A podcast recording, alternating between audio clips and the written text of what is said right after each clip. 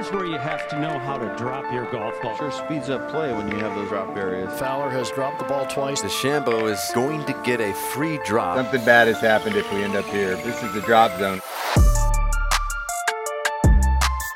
Good evening, Dylan Dethier. Good evening to all you Drop Zone fans. Zonies, as a Drop Zone fan recently called the fans and friends of this podcast. I am your captain, Sean Zak. Uh, the Wells Fargo Championship was a lot of fun to watch, painful to play in for some of those players. Dylan, you enjoyed watching all the action, didn't you? I really did. Yeah, I mean, if you talk about golfers that I remain interested in, kind of week in, week out, personal biases, I mean, short of Martin Trainer being in contention, Keegan Bradley being up there, Max Homa being up there, Rory McIlroy being up there. Uh, I mean, this one kind of really had it all for me. So, yeah, I was dialed in. This was uh, this is a uh, what could be an in between week, what has been a big week, and sort of also just a regular PGA Tour week in the past, based on whether Tiger Woods is playing or not. Um, but yeah, the Wells Fargo's in that it's in that zone where it's certainly not in fifth major talk. It's certainly not in, you know, invitational talk, but it's it's kind of at the, the upper crust of the regular PGA Tour events. And uh, new golf course this year. I mean, look, actually kind of a bunch to talk about, but to answer your question, Sean, I had a nice time watching the golf tournament this weekend. What about you?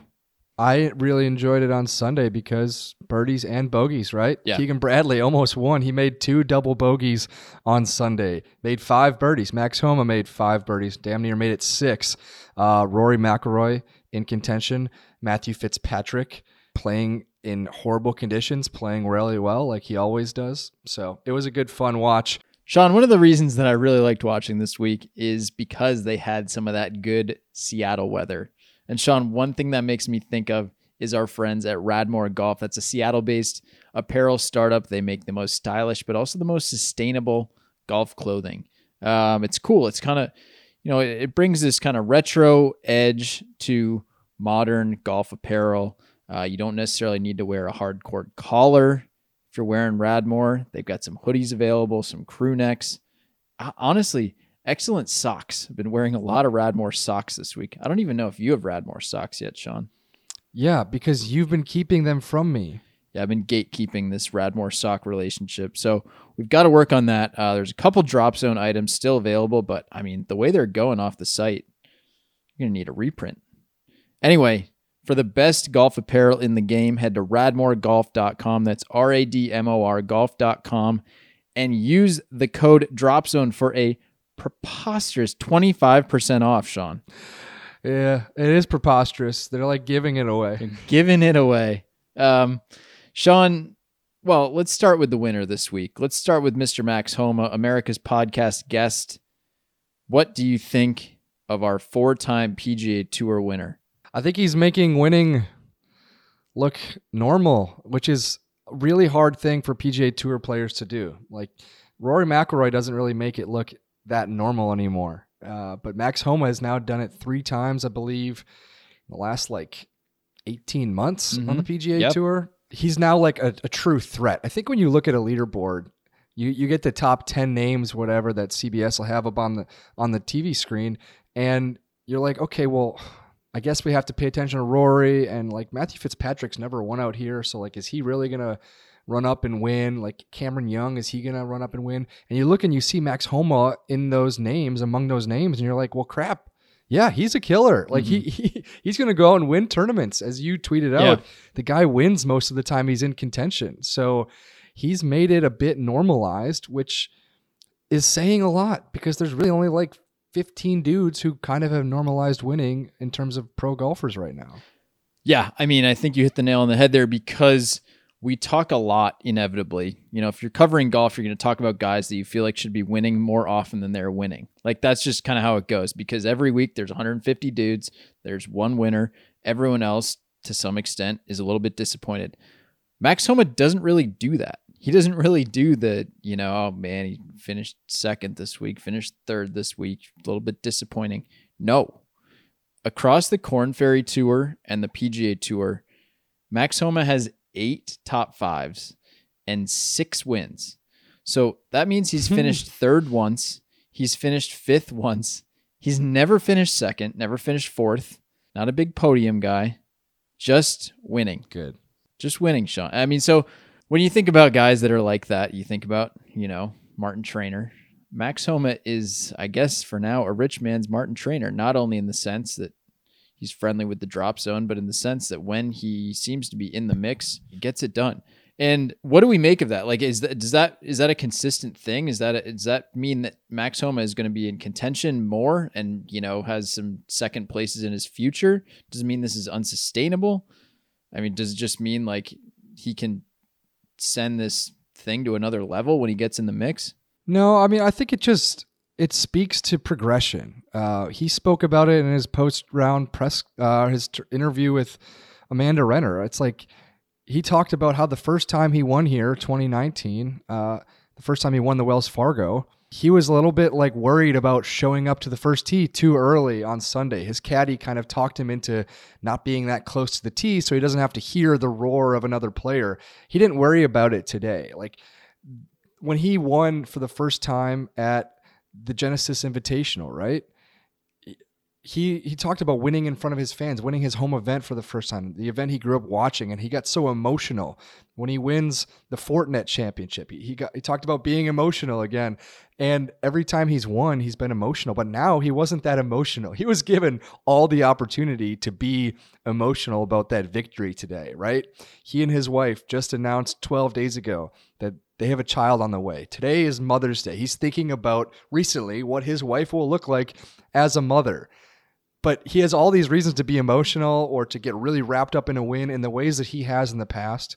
He's talked about it eloquently, but he doesn't need to because this is just the next step in his progression. He doesn't get as nervous on the first tee when he's in contention anymore. He doesn't get as nervous on the 18th tee. He hits the fairway when Keegan Bradley blows it into the bunker. Like this just feels like the natural progression of a mature dude who takes his golf extremely seriously and is kind of probably hitting his peak, playing the best golf of his life.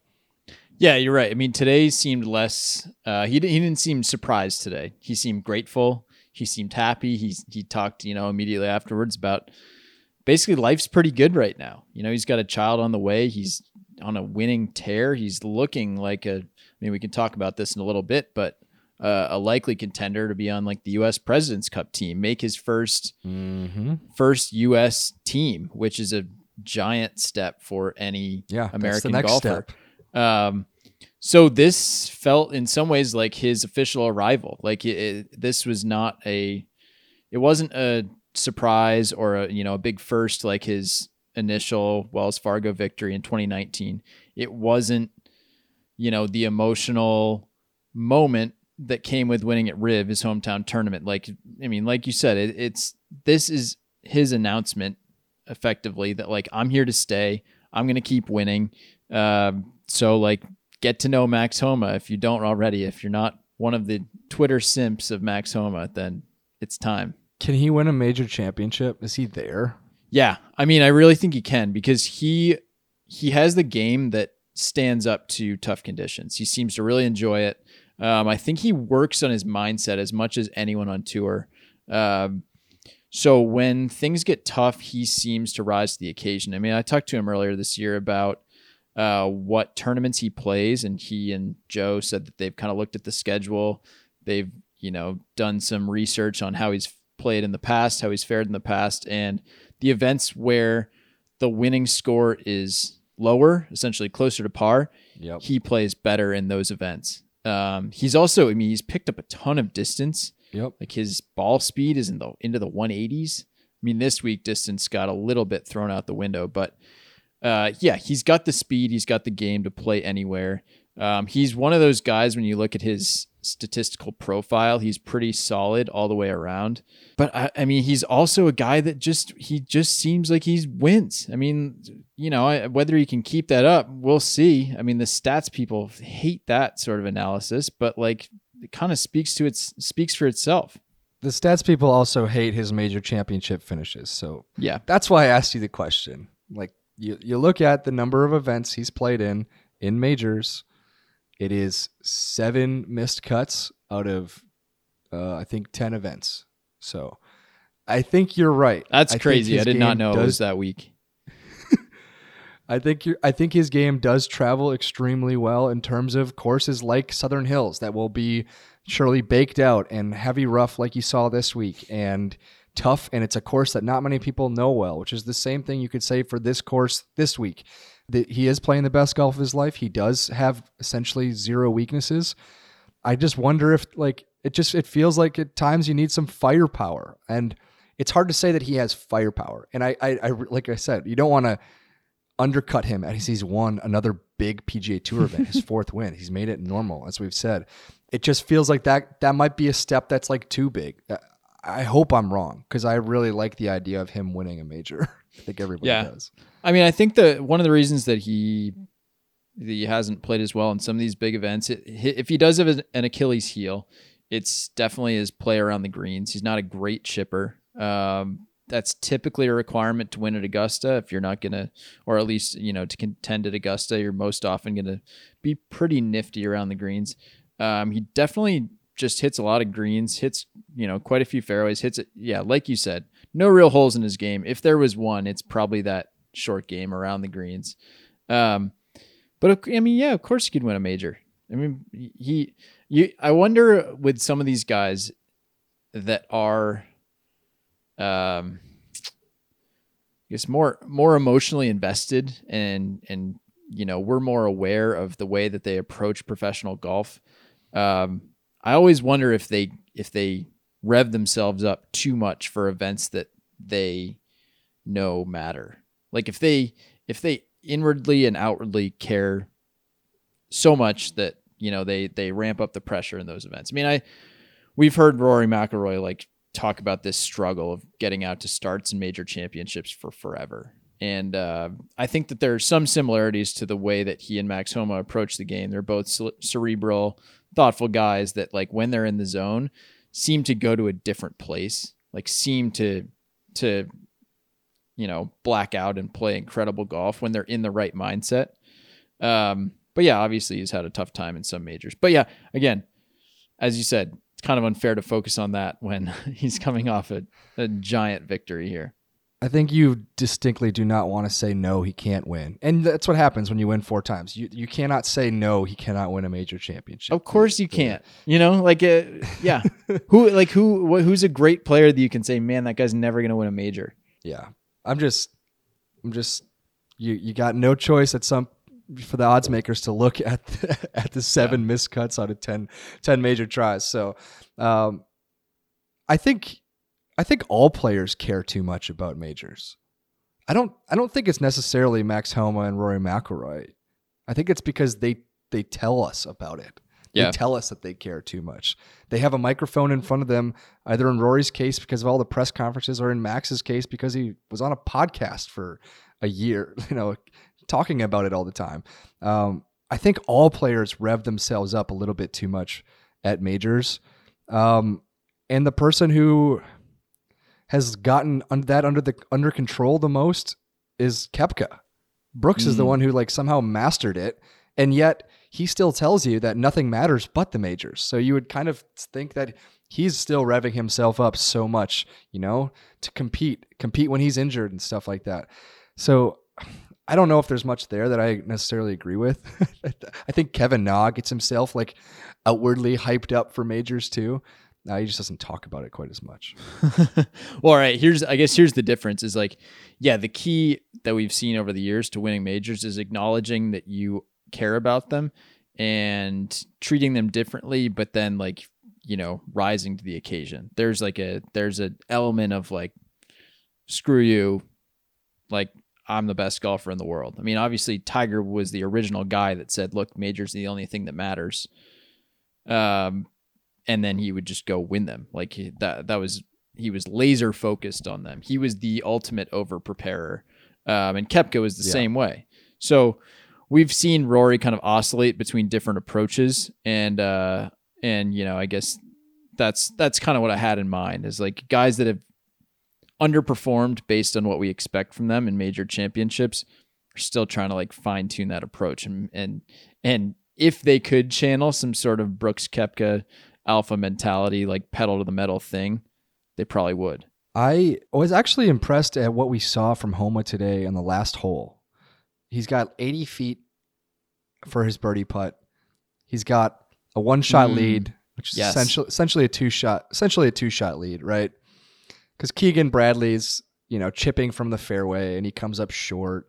Keegan's going to make four at best. Max Homa just needs to make four to win. He has, his putter in his hand. And he almost makes the first putt, and the ball rolls like a foot past the hole.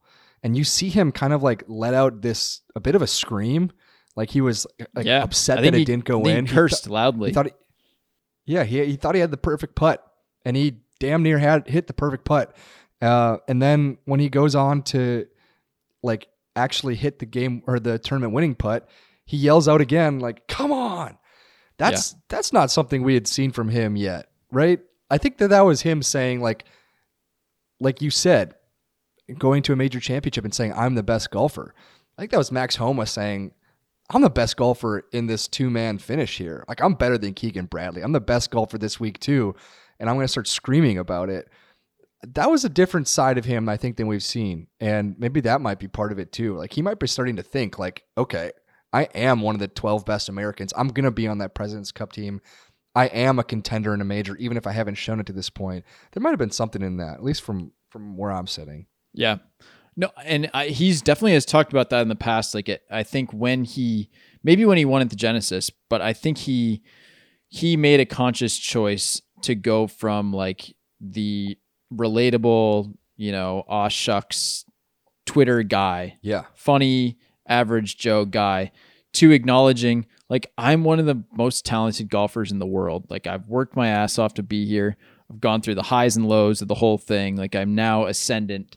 So then he has this ability to to flip that switch to be like everyone's friend. You know, there's a reason that Twitter looks different when Max Homa is contending because everyone sort of has a personal connection and a nice thing to say about him. You know, like yeah, I think it, he. I don't want to say he gives the illusion, but uh, he he is friendly with enough people in the golf world that everyone feels as though they're friends with him. Which is a I, I don't think that's fake. I think that that's probably a credit to him. Um, I wish that there was like a real zag that we could do here and be like, yeah, you guys know don't know the real Max Homa. Give you something dark, but no, he's he's he's a normal, friendly, thoughtful, self-aware guy. I mean, you he his first reference of the post-round interview was making a a joke about perspective that probably went over the head of you know most of the viewers. Um, but the, his ability to then turn into a closer, it's unbelievable. It's like it's Yeah. yeah.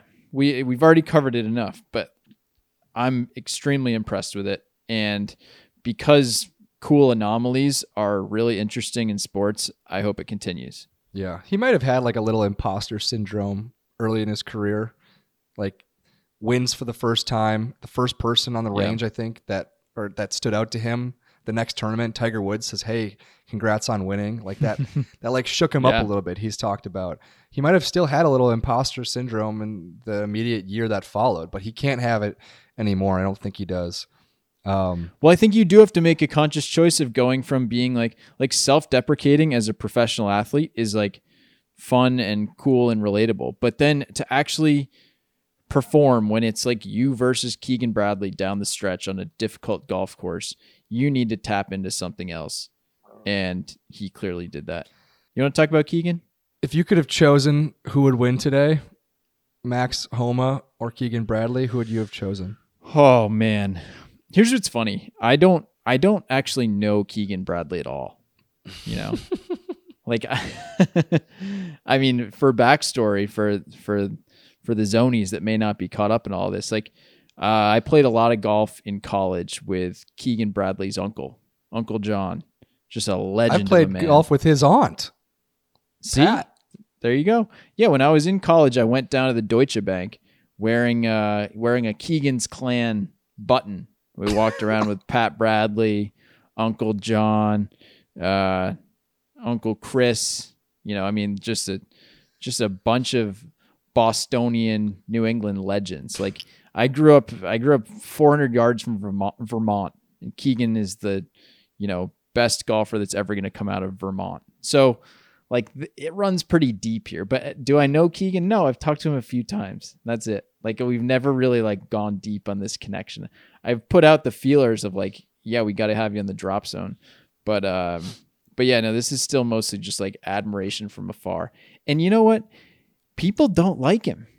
People don't like Keegan Bradley. You look at the, you know, that he's twitchy, takes too long. Like, and I've had enough of it. This erasure of Keegan Bradley's talent. He's an American hero. He he's an absolute gamer. Like no one grinds harder than Keegan Bradley. I have a real appreciation for him. I feel like the cool kids of like new golf media are anti Keegan Bradley, and I think it's bullshit. I'm gonna give you some straightforward reasons why he could be disliked. I don't dislike him, but I'll tell you why he could be disliked. Uh, I'm wi- I'm willing to listen. he won with uh, an anchored putter. And I know that that's what the rules allowed at the time, but the rules don't allow it anymore. And he has not contended in a major since. It makes that win feel a little, a little fraudulent. That's it. Just a little. Just a little. Um, he Webb Simpson would yeah, like a word. You know what? Webb Simpson backed it up by winning the players a couple years ago. Actually, I guess I should say, I guess I should say, the people you just mentioned would like a word with Webb Simpson. Um, now he his pre-shot routine, I would say, is extremely uh, unlikable. He steps in behind the ball, steps back, steps in behind the ball, steps back. There's a great shot today uh, of the drone. I think it's a drone, maybe a blimp hovering over head of Keegan, way up above, and it's kind of like zooming in down on him and he's like going back and forth and back and forth. And then it cuts to a, a ground level camera. He's going back and forth, and he goes and he kind of moves something out of the way of his golf ball, and then he goes back and forth one more time. Then he gets over the ball, spins the club a couple times, and then finally he starts to take a swing. That I think rather unlikable. Um, I would say he, he if he was on a winning Ryder Cup team at Medinah, I bet you he's way more likable. Which is unfortunate Mm.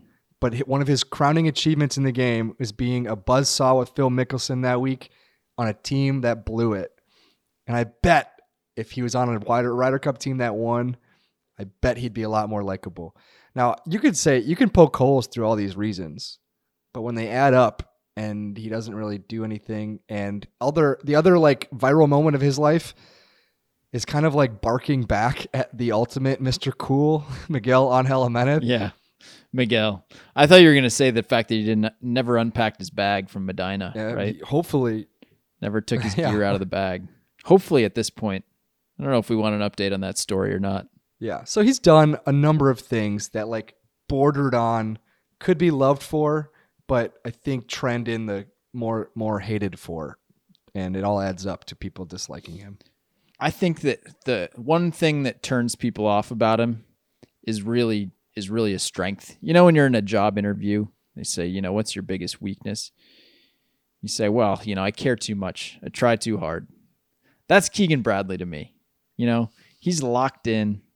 He's trying to, you know, he the aim point thing. I'm sure he knows it looks ridiculous. He's aim pointing a three foot putt for like 20 seconds but you know but he can't he wants it so bad that he can't not do that either and he actually putted great this week i mean if he puts well he's going to be in the mix because he hits the ball as well as just about Yes. anyone on tour but man to. you start to wonder down the stretch if that's sort of when short game weaknesses get exposed or or i guess when your weaknesses get exposed is probably ultimately under pressure he did miss a few short putts on the back nine um He has to know that this this was his week. We talk about it a lot of the time where tour pros make 90% of their earnings in 10% of their Yeah. weeks.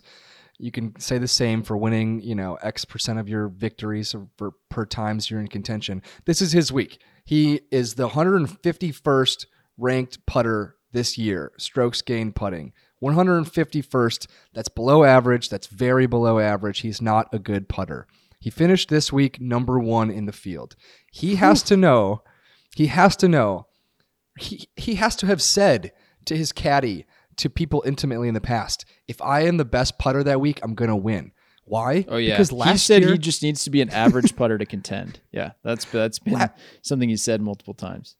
last year he finished sixth in strokes gained tee to green. Like that's um that's that's alongside the best players on the planet. So T- Keegan Bradley, one of the best players without a putter in his hand, one of the most average players when he's putting, and so he has to know that this is a week that he let go. Unfortunately, uh, you know, he, at some point later this year, he will say T2 finished Wells Fargo.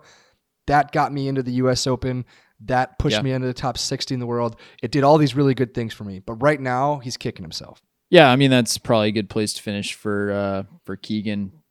44th in the world after this T2. That will get him into Brookline um, because there's a, a cutoff in a couple weeks that will chop it down to the top 60. Um, so that's pretty great for him in front of a New England home crowd. Sean, what do you think about Rory McIlroy's week? Uh, you were actually unusually optimistic when we were texting earlier about this. Yeah, dude. I think Rory feels like a different golfer, and I might be seeing things that aren't existing right now. But I'm I'm just. If anyone has listened to this podcast, I have not been that enamored with the guy over the last few years because he wins like one tournament a year. He bombs his way as far as he can go, but he can't hit a wedge tight. And it leads to a lot of like T8 finishes, back to our top 10 finishes. But this just, it kind of feels different. Like he made the cut, I believe, on the number, and then he grinded out a really, really good round on Saturday in brutal conditions when it felt like not many people were grinding out good rounds. Only the leaders were playing great golf on Saturday. And one of those guys was Rory McIlroy. Now, on Sunday, he kind of faded with a little bit, I don't know, not a great putter on Sunday, but the guy still hung up there on the leaderboard during an event where he kind of had his C game for most of it. And that just, it feels like it's better than Rory's been. And his wedge game was a lot better this week. And I look back to his most previous played tournament being Augusta, and it feels a little bit different. It feels like the shots he's playing are somewhat different. You know, there was there was still some firmness in those greens, and he had to actually move the ball on the greens this week. I like what I'm seeing from the guy. I've hated on him a lot on this podcast. He's he's the number two favorite right now in terms of uh, Southern Hills behind Jon Rahm. You know, he's got as good of odds as Scotty Scheffler, who's won four times this year. So it all looks good in Rory's camp. Hopefully, he doesn't make me dislike him again by like another like backdoor top ten finish at Southern Hills. Yeah, But it's like funny. He sort at. of he sort of bristled at the idea earlier this week that he wins like in soft conditions. You know, he kind of said, "Oh, I've won 30 times around the world or whatever it is. I think I've won in a bunch of different types of conditions." But certainly, the fact that this was a you know pretty big soft golf course had a lot of people calling Rory's number. Um, he turned into the overwhelming favorite.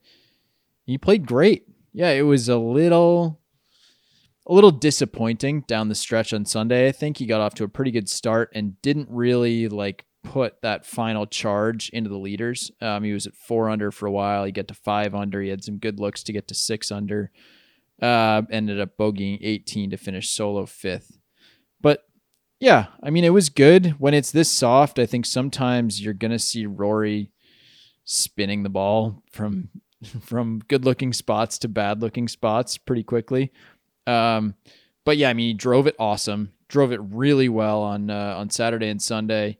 Um, hit a bunch of fairways. Obviously, he was you know hitting the ball very far. Also, I think you just mentioned where he sits in terms of Southern Hills. Like, who should be the favorite at the PGA Championship? Southern Hills is a course that you know we've seen the PGA Championship in recent years favor bombers. Every golf course favors bombers, but like it's not as clear cut as it is some years.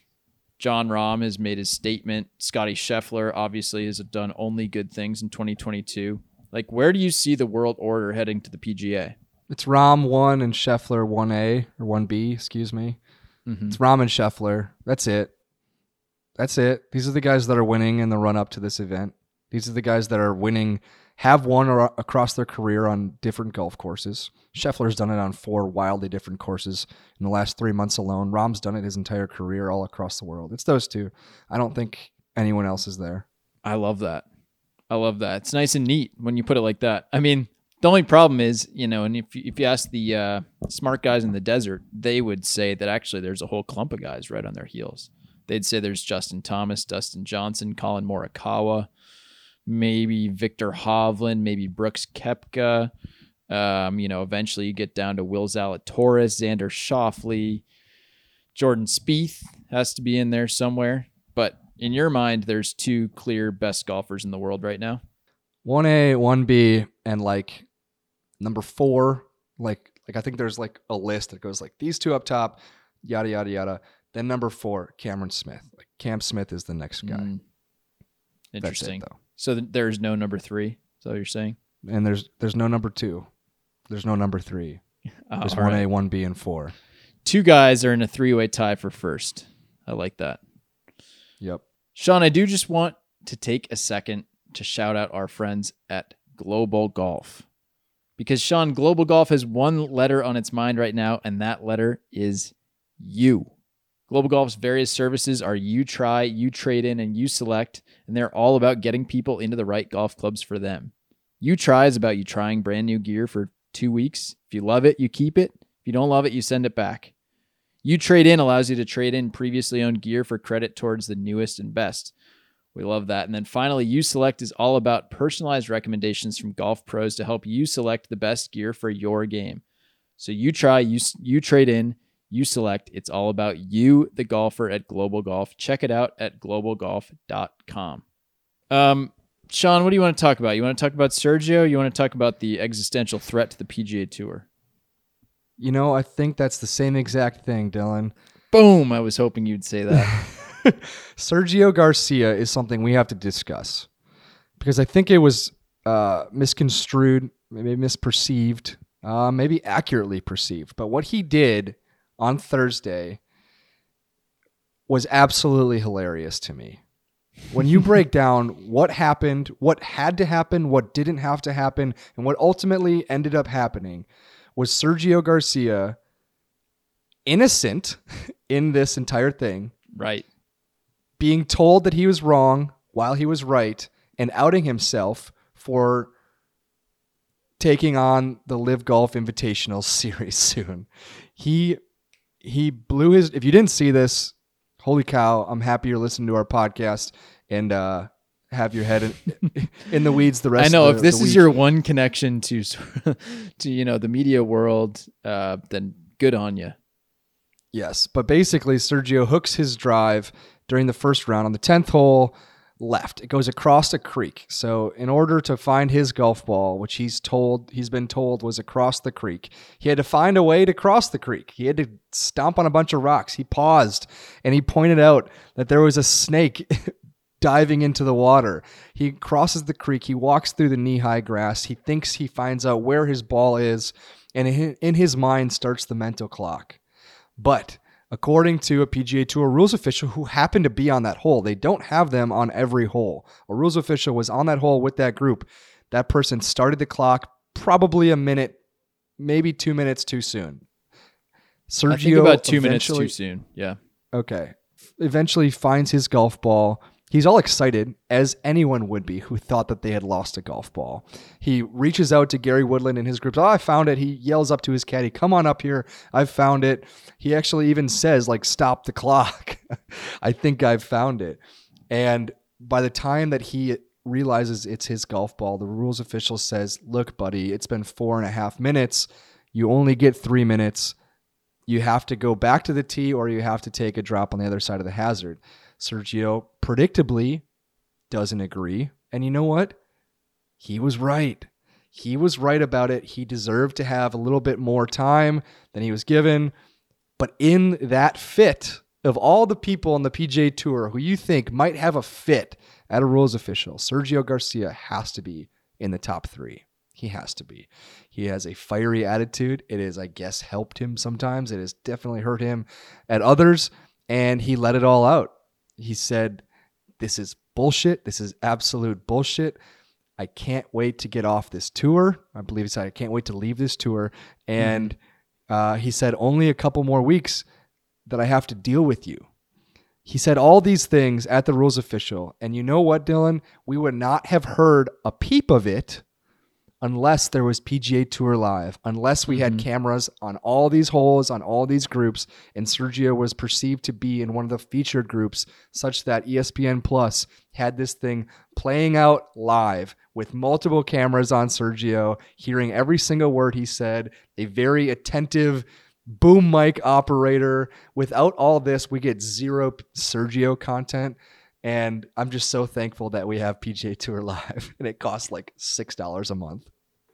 Three little details on this, Sean. The first one is that it was really interesting the way his exchange with the rules official ended because I think there was a little bit of a uh, miscommunication there. Like I think that the rules official, if you listen back closely, and I know nuance was you know died like 15 years ago, but some people might find this interesting. The rules official basically said like, well, look, if you're if you're telling me that you weren't looking in the area, then that's a different story. And I think what he was trying to do there is give Sergio an out to be like, no, look, I was not in the area. That's exactly right. Like I had not started looking yet. Um, then, you know, Sergio probably would have won that argument. Instead, I don't think Sergio maybe couldn't quite hear him or, you know, just like didn't, understand what he was Turned saying. Turned away. Yeah. So he said, so, so you're saying I took too long and, you know, went back, ultimately made par, probably the same score he's going to make regardless. Um, the second thing is just like, it's just so interesting where guys go when they get into like just a rage, just when they start seeing red on the golf course and like no judgment to, to people that get mad on the golf course. Like, you know, we all turn into some usually worse version of ourselves when bad things happen on the course. But it's like, you know, you see Tyrrell Hatton, he reacts one way. You see like guys just react in different ways. And the way that Sergio reacted showed off this kind of victimhood that I think has made him unpopular with a certain segment of the PGA Tour fan base Yes. for quite a while. Um, and that's not to say that Sergio doesn't have a lot of great engaging things about his personality. It's not to say he doesn't do good things, but like this specific way that he reacts to bad things happening to him, or, you know, I mean, he hit a horrible tee shot. Like this thing was off the planet. Did he get a bad ruling? Yes, it seems like he did. On the other hand, he got pretty lucky that ESPN Plus cameras told him exactly where the ball was, or else he Yes. probably wouldn't have found it, like wandering through the long grass. So, yeah, there was good luck, there was bad luck. He eventually made par, but th- it, it was just so strange that where he went in that moment was to say, like, man, I can't wait to get out of here. Presumably, the same rules are going to be in place on the LIV Tour.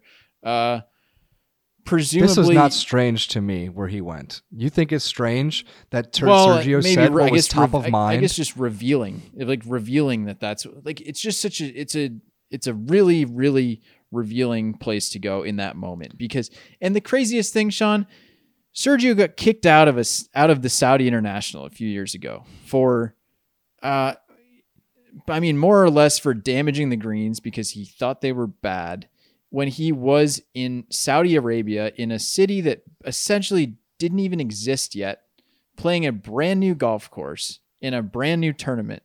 It- this was a, I mean, he was surprised that the greens were in bad condition and uh, went crazy on them. You know, used his putter, I think, to take a bunch of chunks out of the greens as it was reported at the time. So he is, he's not in a good place when he gets upset on the golf course. He's not unique in that, but the way that he reacts in those moments is kind of unique. Yeah, well, uh, it's top of mind. I think when people say things instinctively, when they are surprised, as you said, in a fit of rage, they just say what is top of mind. And I Yeah. think for Sergio, a man who's quote unquote ready to leave the PGA Tour in a couple weeks, that has to be on top of his mind. He probably doesn't love how some rulings have been handed down or how the PGA Tour operates. I think anyone who's taking LIV Golf seriously has to have a bunch of a bunch of problems with the, how the PGA Tour operates. Like that is at the core of what I think is going on with anyone leaving the PGA Tour. So this didn't surprise me. What was surprising is that he did it to himself. Like that was what was- was so amazing to me is that when he woke up Thursday morning, no one necessarily believed that he was for sure going to be involved with the breakaway rival golf tour. I don't think his name had necessarily been associated with it directly in the same way Lee Westwood's had or Ian Poulter's had. Or yeah, he was Richard sort of on that list of like, oh yeah, this guy's probably also involved. But we have not heard Yeah. from him yet. Yeah, and you know how other guys have been reluctant to tell on themselves to say that they're mm-hmm. involved. Phil Mickelson said, you know, I've I've asked for a release, but I haven't committed yet. Lee Westwood, I have asked for a release. A lot of people have said, like, yeah, well, um, Sergio went out and said, I'm out of here, y'all, and I'm doing it on the tenth hole at a PGA Tour event in which a PGA Tour rules official is putting me in a bad situation. It's crybaby stuff, and it's it's it's so reactive. And the hilarity of it all is that he was right. It none, none, none of it needed to happen. Yeah. And it was almost so perfect that the PGA Tour rules official is the one that got it out of him because I imagine that PGA Tour officials in Ponte have been trying to get this information out of him for months and lo and behold you put a little pressure on the guy's neck when it comes to a ruling and he'll confess everything to you. It was a real twisted scene, Sean, because then those same folks in Ponte Vedra had to release a statement that said more or less, you know, complete and total exoneration for Sergio uh, in the marsh at number 10.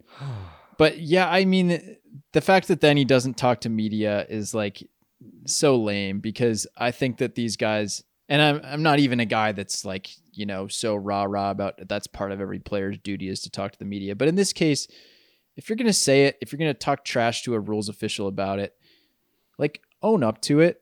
Say what what it is you're doing. Like if you think that there's no issue with you going to the play this event, why not talk a little bit about it? I mean, Lee Westwood, even if he was telling on himself a little bit, at least he faced a question about it. Um, at least he kind of like took us along with him on his line of thinking. Uh, yeah, someone pointed out that the the golfers that were at the Miami Grand Prix today had had something in common with uh, the list of golfers rumored to go to the Live Series, which was kind of interesting. There's probably some common sponsors at play there.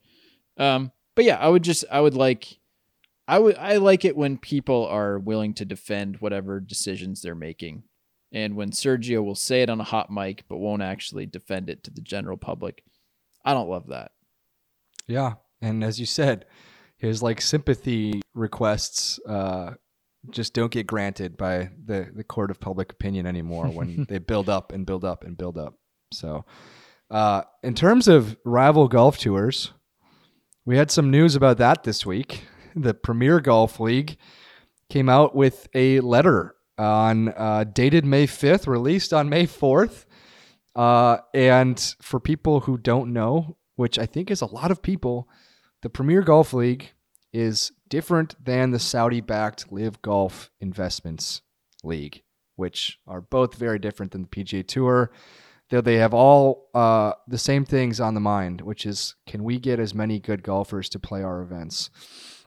And uh, what I think is very important, Dylan, is that we set out for people what the hell the differences are between the Premier Golf League and the LIV Golf Invitationals. Uh, you know what? If you know the difference, you can fast forward on your podcast. It might be worthwhile to actually listen because I think the differences are important. But at one point, Dylan, what's most confusing is that the Premier Golf League was the Saudi backed golf league.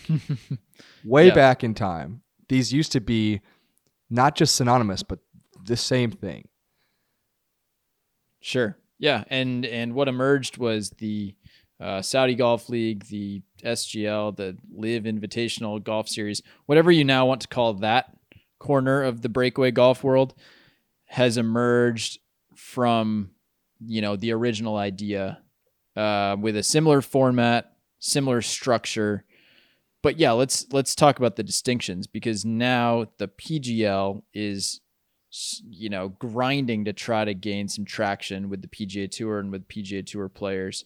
Um, and their points of differentiation are one, they do not have the the backing of the Saudi government, where the LIV uh, Invitational Series is essentially funded entirely by by that um, public investment fund, which is a you know the investment arm of the Saudi government. Um, but it's funny the PGL does not. They don't really lean on that as like a moral argument. They're more saying that what we are offering is the players get a stake in the action. So that's that's a big thing for them. Um, instead of the players getting, you know, to play for just a ton of money, they get a bunch of the equity going into it. So, you know, based on their model, every PGA Tour player would get a couple million dollars just like right off the bat. Everyone, top to bottom, every Corn Ferry Tour player would get 300k right off the bat, um, and then they would they would franchise out the league. That's a big way that they would, um, you know, derive equity for this product is basically by saying, hey, you know, X wealthy person, you can own a sports franchise. And in this case, you're going to own a uh, PGL golf team in the same way that guys own Formula One teams.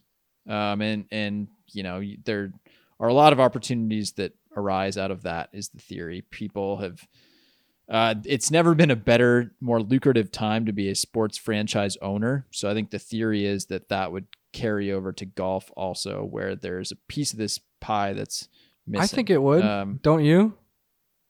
Oh yeah, I mean, I think that vision makes a lot of sense. I mean, we, I think we may have Andy Gardiner, the P- PGL uh, CEO, on here at some point to talk through all of it. But Sean, they're they're facing a real uphill battle now because they are no longer first to the market with this revolutionary idea. They sort of want to work. I mean, I shouldn't say sort of. They want to work with the PGA Tour now. Um, but the PGA Tour is not necessarily incentivized to work with them, and the PGA Tour is not communicating with them. So they're Yeah. They're kind of trying to perform some sort of takeover of the PGA Tour from within, which is a tricky place to come if you're saying, "Look, we're friends with the PGA Tour." The interesting thing about what happened this week is that World Golf Group Limited, this is the PGL's overarching brand, Mm-hmm.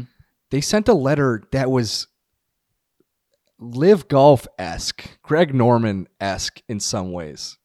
This letter was addressed to all PGA Tour voting members. It had bolded text. It had ultimatums. It had ultimately just promises of m- massive amounts of money. It had text that was uh, Rory McIlroy's quotes in blue ink. It ended in an ominous way of act now or spend a lifetime wondering what if. It was very much like letters that Greg Norman has sent to tour players. And to me that's a that's a pretty bad step. I don't think you want to um I don't think you want to be as like oppositional uh and again all, so so based off ultimatums and using the word bullshit you know i think you have to approach players in a maybe a little more even keeled way and this did not strike me as even keeled i think invoking rory mcilroy's name and words don't necessarily help you for trying to appeal to the PGA Tour's government. Now, it's a, a thing that I didn't understand for a long time. A lot of people don't understand. There are 16 members of a PGA Tour advisory council. It's a cross section of the FedEx Cup standings from a year ago. You have people like Jon Rahm on it and Brooks Koepka, and you have people like Peter Malnati on the bottom end of it. You have four players that are on the PGA Tour's board that have zero PGA Tour execs on it, but they have a handful of CEOs from across the business world. And you have four tour players right now, and you're going to have a fifth next year when Patrick Cantlay joins. But that's the people that make this decision. And so, kind of throwing Rory under the bus, I think unintentionally, and just kind of this is going trying to go through the back door of getting a lot of PGA Tour players to call out this board, to call out Kevin Kisner, you're not doing a good enough job. Charley Hoffman, you've gone about this all wrong. James Hahn, you're the last one I haven't mentioned. Why aren't you approaching this in the same way we've wanted Rory to do this? It, it doesn't feel like the most appropriate, like conservative step that I think this brand has been known for making in the last maybe two years compared to LIV Golf, Yeah. which is a lot more hasty in their in their doings um, it felt weird. And so I, I think I think we could see more things like this in the in the next few months from the PGL. They're really just trying to get a bunch of you know 25% of the voting membership to come come out and say hey we need a real look at this thing they want to be taken seriously i think the fact that LIV Golf is first to the market could be an asset for them or the exact opposite of an asset it could really detract from what they're trying to do because if LIV Golf gets 40 or 30 solid players to join their tour to think about playing exclusively there in 2023 that's 30 or 40 players that the PGL might not be able to convince quite as easily. And they're in they're in the business of trying to get as many people just interested. It's not happening right now. So this Yeah. little like arms race, this like three-way tug of war. Jay Monahan isn't interested in it. If the tour players aren't interested in it, this that I think the PGL would shut up real quick, possibly. I think they face a couple big challenges. One is just apathy. Like people are just tired of it. They're sick of it. They've been on, through this process, this decision making tree of like, Well, and they haven't know, been allowed to make mistakes. Think about that. no, LIV Golf has Yeah, yeah. made mistakes, right? Phil Mickelson has made mistakes. I think Lee Westwood's made some mistakes on Twitter this year in the way he talks about this. And there will certainly be mistakes in how LIV Golf, you know, sends out its events this year. They're not really having a tour. They're having eight different separate invitationals. There's been mm-hmm. mistakes made. And those mistakes really kind of weigh on people's attention span. They weigh on how people want to be interested in this. The top 10 players in the world are not interested in any of this stuff. That's a huge mistake that I think LIV Golf made or a stumble that was made that hurts the PGL's options too. I'll let you get back to what you were saying, but like the PGL, they, they've run out of time to make Yeah. mistakes. Well, because yeah, I mean you're right. The attention economy has been dominated by now LIV, um, and I guess because the PGL's product is still more an idea than it is an actual black and white decision, like crossing of the Rubicon that LIV is presenting. So the PGA Tour would really have to say, yeah, we're going to bring you guys in and adopt your idea and essentially allow you to take ownership over a large portion of the PGA Tour's biggest events. Like there there are a lot of reasons that they wouldn't want to be involved. There are a lot of reasons that they could steal certain parts of this that they like the idea of. Um and so I think that like yeah, fatigue is just a big time factor and then also leverage is just a big time factor. And they they just don't have they're hoping to have Rory as kind of their spokesman, but like you outlined, the soft touch has not necessarily been there. Not from LIV, but also not from the PGL. And I think that was one of the things that the PGL had going for it. They were it was like they were patient, they were patient, they were biding their time, and then it was like they just got aggressive. They kind of lashed out. If I were them, I would be trying to incept this idea into Rory and Jay Monahan's head. Make it seem like it was their idea to work with them. And I think they just have gotten impatient about not being able to meet with Jay Monahan. Uh, and instead of waiting it out a little bit longer, they they went live with this letter, which you know, while maybe factually intriguing, in tone was was not quite it. And to be fair, like they do not have an easy path here. like LIV Golf has made it tough for them.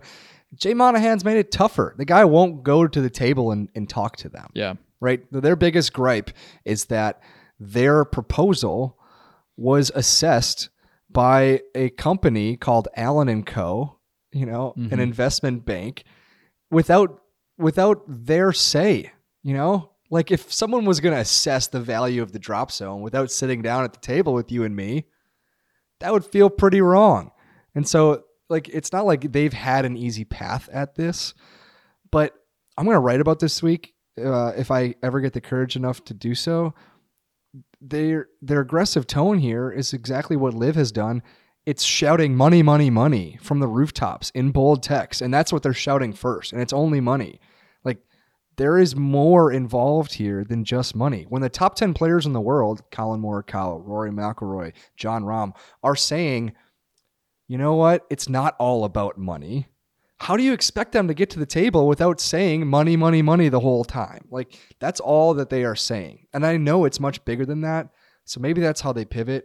They pivot away from from screaming about the money and say the money's still there, we can get you guys interested by being better in other different ways. I don't have those ways in front of me. I'm sure that they are baked into the the format that they believe will change golf forever, but maybe be a little more obvious with those things. Then the money is an incentive that's added onto it all. But right now, like screaming money from the rooftops, I don't think that's got anybody that excited. Maybe Sergio Garcia, Yeah. and that's it. I mean, I think it's it's the sort of thing that in theory still makes a lot of sense to me. Like as an idea, I think the franchise thing makes a lot of sense. I think elevating a smaller number of events makes a whole lot of sense. Uh, the team concept, like a lot of it, really works for me. It's really just a question of implementation. And I think when pros really start jumping to the LIV tour, I I I do wonder if the PGA Tour is going to sort of look in the mirror and say, you know, I wish that we had done more to address this direct threat. You know, instead of just eventually, you know, doing what we could, but then eventually saying, look, go or don't go, like we're good. I wonder if there's going to be that moment. I think that's what they said. I think they, I think Jay Monahan said, "Go or don't go." We're oh, moving on without Oh, no, you. they've they've absolutely said that now. I'm I'm just wondering if they are going to regret saying that instead of you know thinking a little bit more outside the box, doing a little bit more to kind of steal some of Liv's thunder. Yeah, and I guess that the way that they could do that would be by going to the table with the PGL. Because right now the PGA Tour is having backroom conversations about how do we change the fall series? How do we take this incredible schedule that runs from the beginning of September all the way essentially through August? This this year long schedule. How do we take that these 42 events and make sure that a quarter of it you know, doesn't get bastardized by some other, you know, incoming tour. By how do we make sure that our top 10% are as interested as our bottom 10% in every single tournament all year round?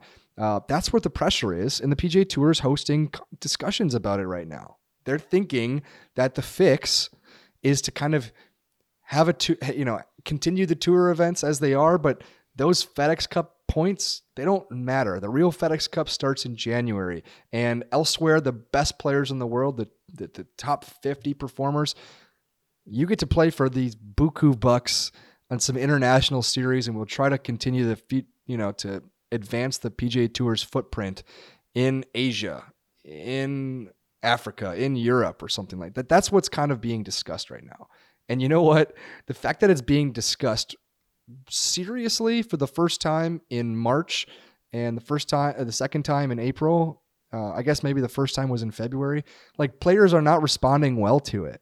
That that's a huge issue for the PGA Tour. It's like they're trying to go to market with their members with this new exciting idea. It's an idea that is like somewhat taken from these rival golf tours. And it's coming at least a year too late, maybe 2 years too late to really compete with these tours. Clearly, that's it feels like they've dragged their feet. So, maybe they have. Yeah. I mean, yeah, I think they've unquestionably dragged their feet. They have definitely relied on their existing product. They they really continue to whether what they're responding to is I mean, it, it definitely doesn't feel like a direct you know, bit of competition to the rival tours. That's the only thing. So stay tuned, Sean. I'm worried that our listeners have as much fatigue about this as maybe the PGA Tour players themselves. But I think one of the big lessons is that it's hard to get a lot of PGA Tour pros to agree on much of anything. So that's probably the biggest battle that they face. My last story that we got to discuss this week is also a money story. According to our friend Alan Shipnuck's book, which comes out very soon, about Phil Mickelson, big homie lefty accrued $40 million in gambling debts over a five year span at the beginning of the 2010 decade. I have nothing more to say about that other than it's incredible. And how the hell do you go past $20 million in gambling debt and you accrue the $21st of debt? and the $22 million of debt. How do you move past that? I think the answer is you make 40 million a year and it's just Double down, Sean. You just double down. double down. It definitely makes you wonder like like you would just you would love to see the betting slips, you know. I don't know exactly in what capacity, you know, this these losses came if they were like on the course with high rollers, if they were at the blackjack table, if they were on sports. But, you know, if you're just throwing out like five leg parlays on NFL Sundays for a few years and they're just not hitting and you just you're like, ban the next one. I don't know. Just you'd think you'd think you you win one at some point, right? Well, I'm sure he did. That's how gambling Yeah. addiction works. You win one out of one out of 20 of those essentially. Um, and Yeah. you're convinced that you're you know what? Sports gambling aligns with other things that I have heard about Phil Mickelson. The fact that he he thinks he can be the smartest person in the room. He thinks that he does know better. He he has all this money to spare. He thinks he can hit any other shot. I just started reading the Phil book. I know you did. A lot of those stories go along with Phil thinking he can do things other people cannot do. That's sports gambling, man. Like you have to be so smart to beat the book. You have to be so smart to to to be 51% uh return. like that is that is what Phil probably tried to do. Um, I'm not gonna go any further in terms of like guessing how he how he played this all out, but I just know that if I would be reaching 20 million dollars in gambling debt, I wouldn't reach 40, and that maybe that's just me. Shout out to Ryan Armour. Shot four under on Sunday. T twenty five. You got anything else? Nope. All right. Uh, next week is the Byron Nelson, Sean. I'm going to go to a bachelor party in Austin this week for my friend Mitch, who actually earned some uh, some fame for he, he baked himself a cake when he broke 100 for the first time. Posted on Twitter. People really seem to like it. Um, and then we're going to podcast on Sunday as action wraps up in advance of the PGA Championship. Can't wait.